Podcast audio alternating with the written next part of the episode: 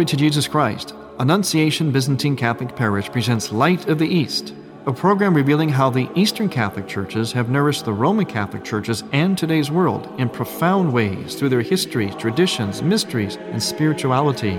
Hello, I am Father Thomas J. Loya, pastor of Annunciation of the Mother of God Byzantine Catholic Church in Homer Glen, Illinois.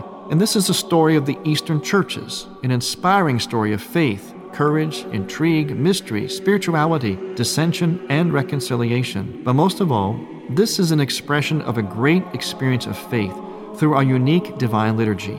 Join with me now as we look toward the light of the East. Light of the East is also supported by the iconography of Father Thomas J. Loya. Father Loya's iconography for your prayer and home devotion may be obtained by going to morningstarbooksandgifts.com.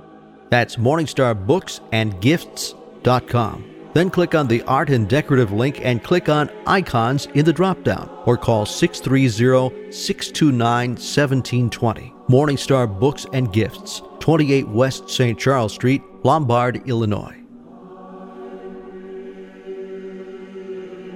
Glory to Jesus Christ. Welcome to Light of the East. I'm Father Thomas Loya here with Katie Goulis. Katie, there's some interesting developments happening at the Byzantine Catholic Seminary, isn't there? Many people that listen to our program oftentimes want to know where they can get more information, where they can learn more about the Eastern churches. Well, there is an opportunity that has just come up now. It's a new one, and Katie's going to tell us about it.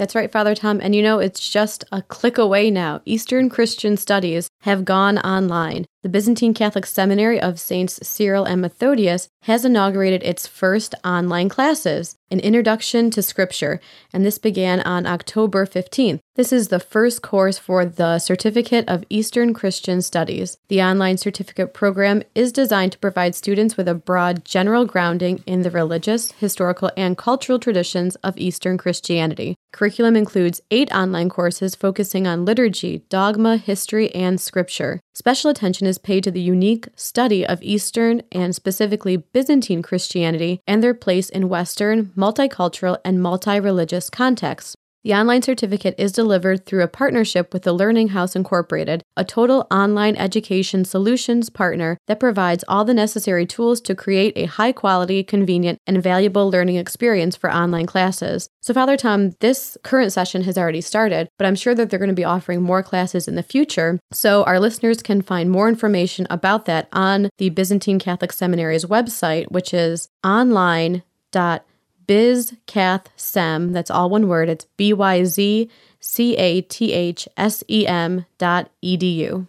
And that is an online course, right? Yep, For definitely. certification in Mhm, Eastern Christian mhm. Studies. Also, if you want to visit our seminary, it's called St. Cyril and Methodius Byzantine Catholic Seminary. It's in the north side of Pittsburgh, really scenic area. And it's a seminary that's been around for a number of years. They've done a whole lot of improvements and developments in it over the years. And it might be worth visiting, seeing some of the young men there and some of the, the you know, the professors and visit the rector, say hello, stop in and a beautiful little chapel there, and just uh, maybe experience some prayer and liturgy with the seminarian. So, uh, as always, the best way to learn about the Eastern churches is to experience them. We're very experiential, really. It's something you can read about, study about, but to experience them, especially their prayer and their liturgy. And doing it at a seminary or a monastery or even a local parish, of course, is a very good idea. Very good way to understand, come to understand these Eastern churches, the Eastern lung of the church, as John Paul II called them. Now, as Eastern Catholics, we of course have a patrimony in the Eastern lung of the church, Eastern Christianity, but these churches, of course, find themselves here in America. And like all other Catholics, Eastern Catholics also have the duty, when it comes time to something that's coming up, to vote with the conscience of Catholics, whether East or West.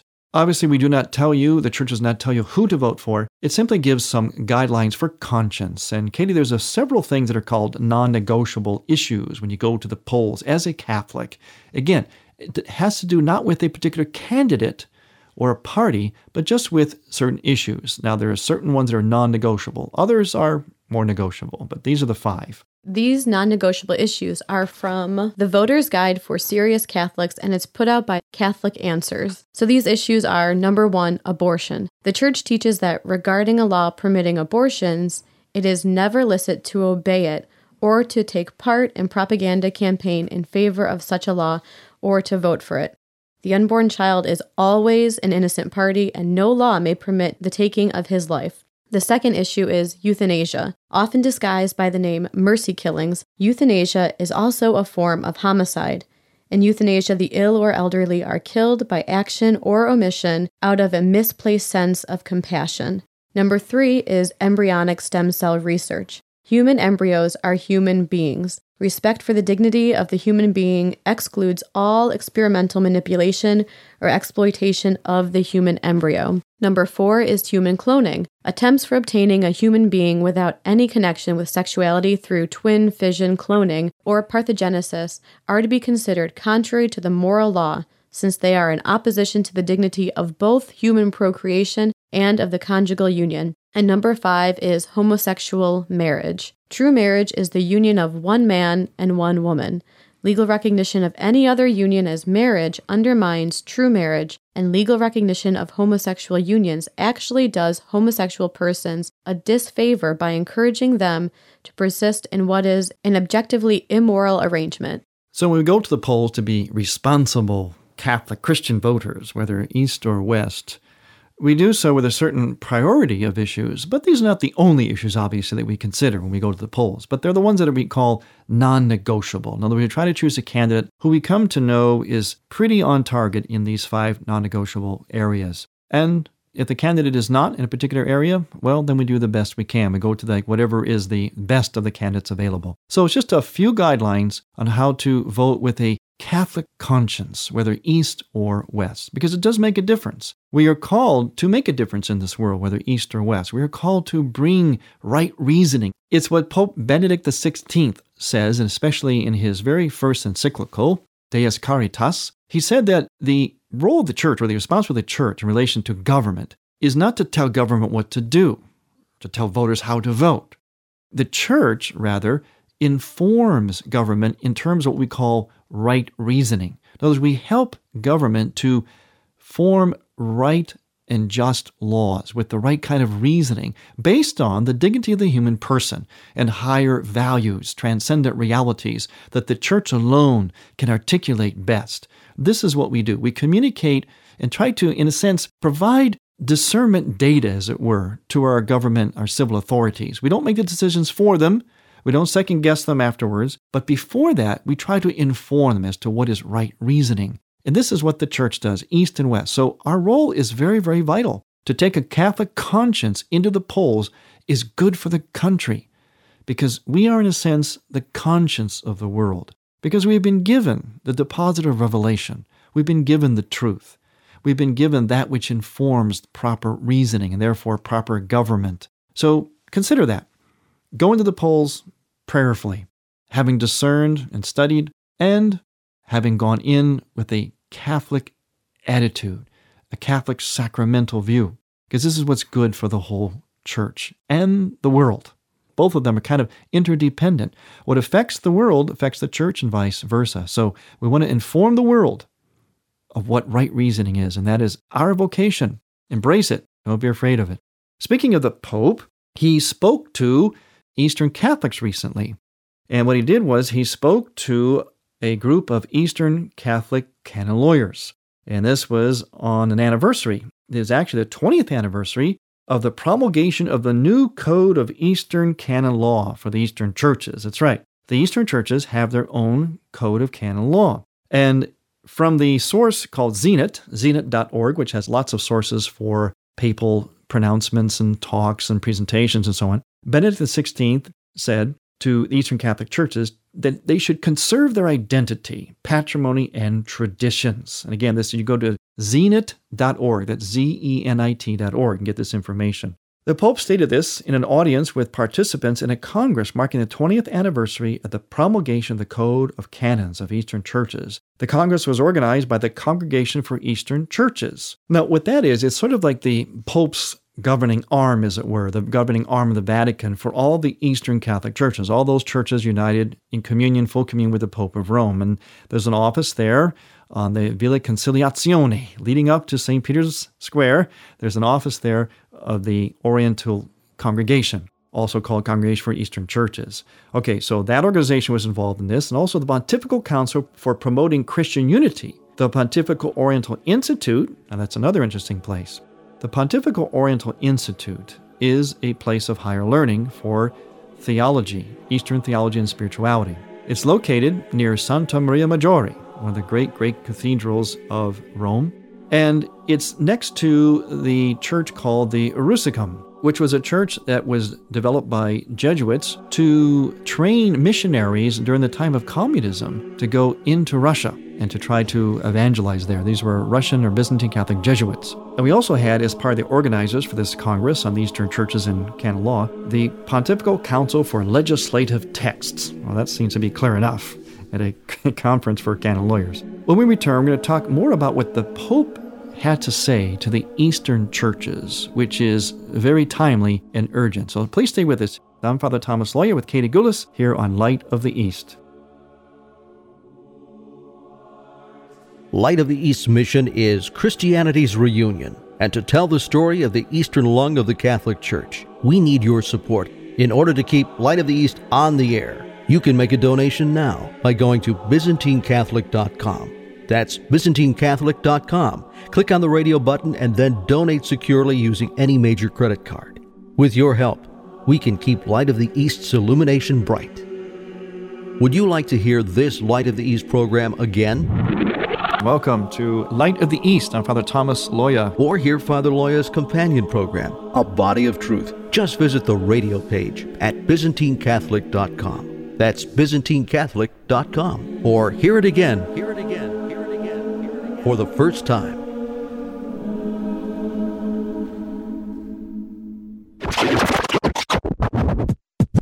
Watch out! He is showing us his flesh. I am Father Thomas J. Loya with the Theology of the Body Moment for Tabor Life Institute. God has taken on our flesh, and during the Feast of the Epiphany, God shows his flesh to the world. In the Western lung of the Church, God is showing this to the wise men.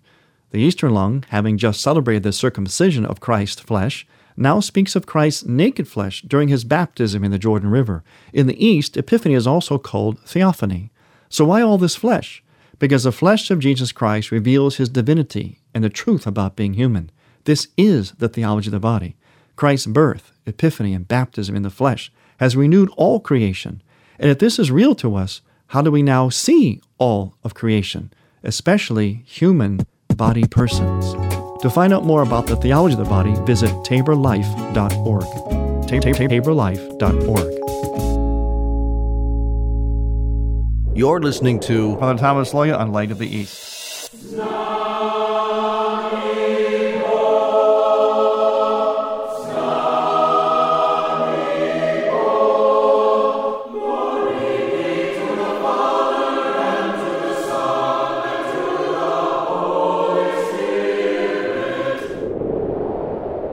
You're listening to the choirs of Annunciation Byzantine Catholic Parish under the direction of Timothy Woods in Homer Glen, Illinois. This is the music you hear on Light of the East and is sung during the sacred liturgy at Annunciation Byzantine Catholic Parish. All we ask is a donation of $15 or more, which includes shipping and handling, to Annunciation Parish for each Theosis CD. Send a check made out to Annunciation Parish at 14610 Will Cook Road, Homer Glen, Illinois 60491. And may God grant you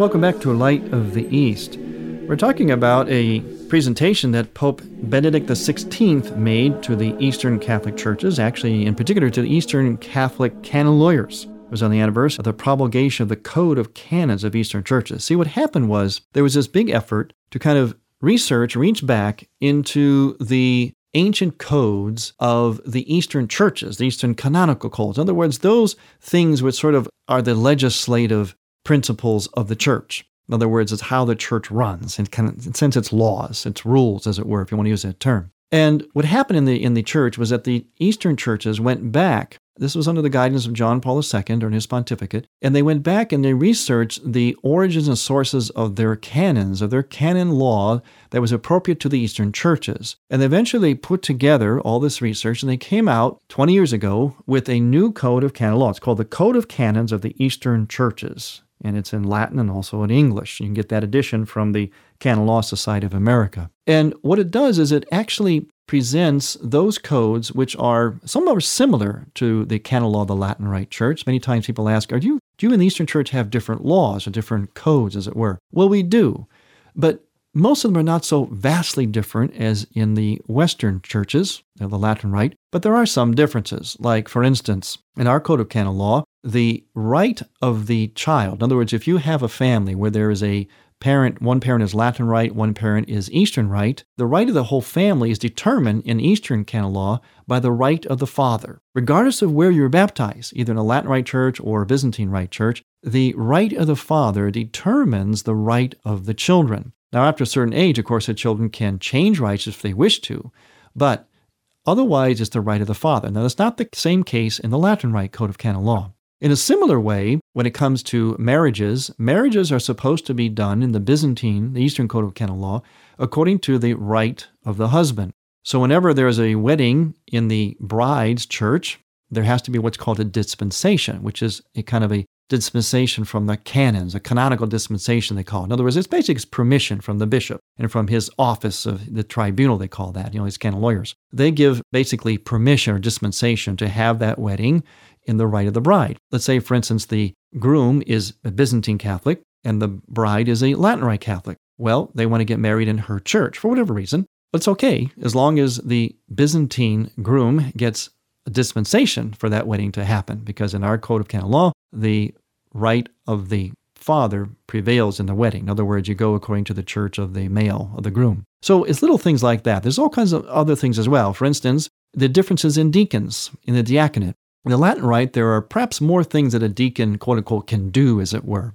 But we don't always measure things in terms of just function. But for the sake of our discussion, like for instance, the, a deacon can witness a wedding in the Latin Rite canon law. In the Eastern Code of Canon Law, he can assist at the wedding ceremony, but it's the priest who has to witness it. You must have a priest present. Also, the deacon cannot baptize, least not in his own, except in case of emergency. Any Christian can baptize in a case of emergency. But by and large, he assists at the baptism, and it is the priest who baptizes and also the priest who chrismates. We also, of course, have in our canon law the allowance for married men to be ordained to the priesthood, a Latin rite that is not in their law. But remember, we have to say it correctly. In the Eastern churches, we do not have it where priests can get married.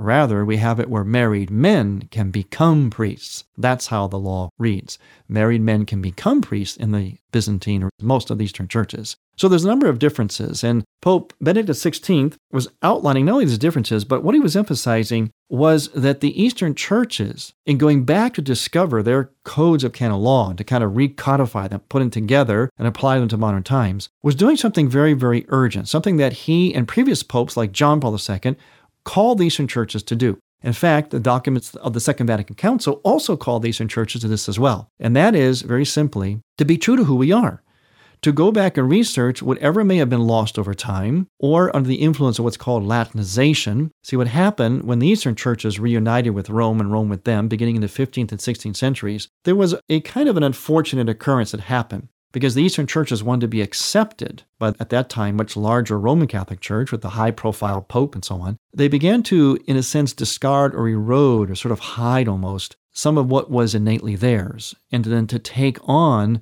that which was in the Latin Rite, or to kind of give a Latin sort of spin, as it were, to some of their own Eastern traditions. And this was a struggle for acceptance, is really what happened. The Eastern churches felt a bit inferior. They wanted to be accepted, and so they compromised. Well, history has shown that that was not a good thing. In fact, it's called Latinization. And successive popes and the documents of Vatican II and documents thereafter, such as the document from which we get the name of this radio show, Orientale Lumen, meaning Light of the East, those documents, the popes, the Vatican Council, have called the Eastern churches to rid themselves of Latinization, to rediscover whatever was lost, and to reinstate that, kind of dust it off and shine it up and let it shine for the good of the whole church. In other words, the Latin Rite Church wants the Eastern churches to be the best versions of themselves. They don't want them to lose anything of what they are, because that serves the whole church, and vice versa. We in the Eastern Church look at the Latin Rite Church, our Latin Rite brethren in the Western lung of the church, and we say to them, please be the fullness of what you are. Be faithful to your traditions. We love hearing the Mass in Latin. We love hearing Gregorian chant. We love the high, great, beautiful music written by magnificent composers like Mozart or Beethoven over the years. We love the best of the Latin Rite Church. And there are things that, of course, are very good even in modern times as well. But the call to both sides of the church to sort of call each other out to be the best that we can be because it serves both of us and it serves the whole church and therefore the world. It's a stronger church that way, too. It's a more unified and stronger church when both sides, East and West, are being absolutely true to who they are. Yeah, the Pope also says this. He said that the Sacra Canones, in other words, the sacred canons of the ancient church that inspire the Oriental codification in force, stimulate all the Oriental churches to conserve their own identity, which is simultaneously Eastern and Catholic. Now, is that possible? Can we be Eastern and Catholic at the same time? Well, that's something that our Orthodox brethren watch with a lot of interest, especially among us Eastern Catholics who have made that step of trying to be Eastern and Catholic. The answer is yes, as long as we don't define Catholicism one way, that we don't define it just as the Latin form or the Western form. Catholic in itself means universal, it means encompassing many, many ways to express live the one same fundamental faith. We do so through the Eastern perspective, the Eastern Christian ethos, Eastern Christian spirituality and liturgy. But we do so in full communion with the Pope of Rome. So in that sense, we are Catholic. So we say it is, it is possible. It may not have been done perfectly, but the imperfections were precisely what the Pope and the Vatican Council were calling the Eastern churches to purify and to rid. Now, the Pope also says this In preserving the Catholic communion, the Eastern Catholic churches did not at all intend to deny their own tradition.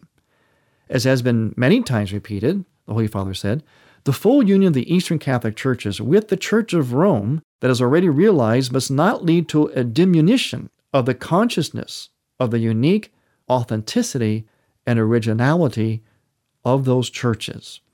In other words, by the fact that we are in full communion with the Pope of Rome should not mean that we in any way are less than who we really, really are. And this is a message that basically he's sending not only to Eastern Catholics, but also to the whole church and outside the Catholic Church to the Orthodox churches. I believe he's trying to reassure them that this is what the Roman Catholic Church really wants. This is what it's calling us as Eastern Catholics to. And so it's a way of trying to perhaps convey to the Eastern Orthodox that it can be done and that reunification ought to be a continual consideration, a continual striving between the two, between the two lungs of the church.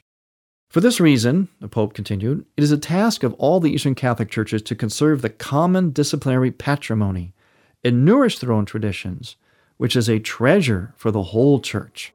Benedict noted that the same Sacra Canones, sacred canons, of the first centuries of the church constitute to a large extent the same basic patrimony of canonical discipline that also regulates the Orthodox churches. Do you think he was sending another message again in that? Yes, exactly. We went into the canons of the Orthodox Church as well, because that is, of course, they had the same roots as us, as Eastern Catholics, the same canonical roots. So we had to go in there as well to form the new code of canon law. Thus, the Eastern Catholic churches, the Pope said, can offer a peculiar and relevant contribution to the ecumenical journey. In the context of the Church's current effort for a new evangelization, the Pope affirmed, canon law is the peculiar and indispensable ordering of ecclesial fellowship will not fail to contribute to the life and the mission of the church in the world. If all the components of the people of God know how to interpret it wisely and apply it faithfully. So there is a difference in our codes of canon law, not major differences, but differences nonetheless. And that is what makes up the great genius and diversity and beauty of the Catholic Church. I want to thank you for listening. I'm Father Thomas Loya. I was here today again with Katie Goulis on Light of the East.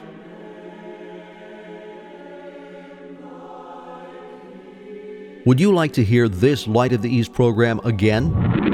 Welcome to Light of the East. I'm Father Thomas Loya. Or hear Father Loya's companion program, A Body of Truth. Just visit the radio page at ByzantineCatholic.com. That's ByzantineCatholic.com. Or hear it again. Hear it again. Hear it again. Hear it again. for the first time.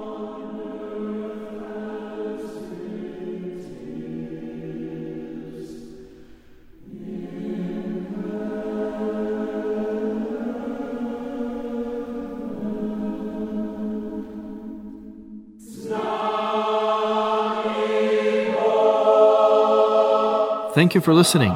Next week, we will return to the Light of the East. To find out more about Annunciation Byzantine Catholic Parish, visit our website, ByzantineCatholic.com, where you will also find an archive of all of our programs. In order to continue this program with its mission of Christianity's reunion, we need your support with a donation. Any amount would be a blessing. Please make out a check to Light of the East Radio and send it to Light of the East 14610 Will Cook Road, Homer Glen, Illinois 60491. That's Light of the East 14610 Will Cook Road, spelled W I L L C O O K Road, Homer Glen, Illinois. From the Light of the East, a new dawn of unity is in sight. God bless you, go with God, and may God bless you and grant you many happy years.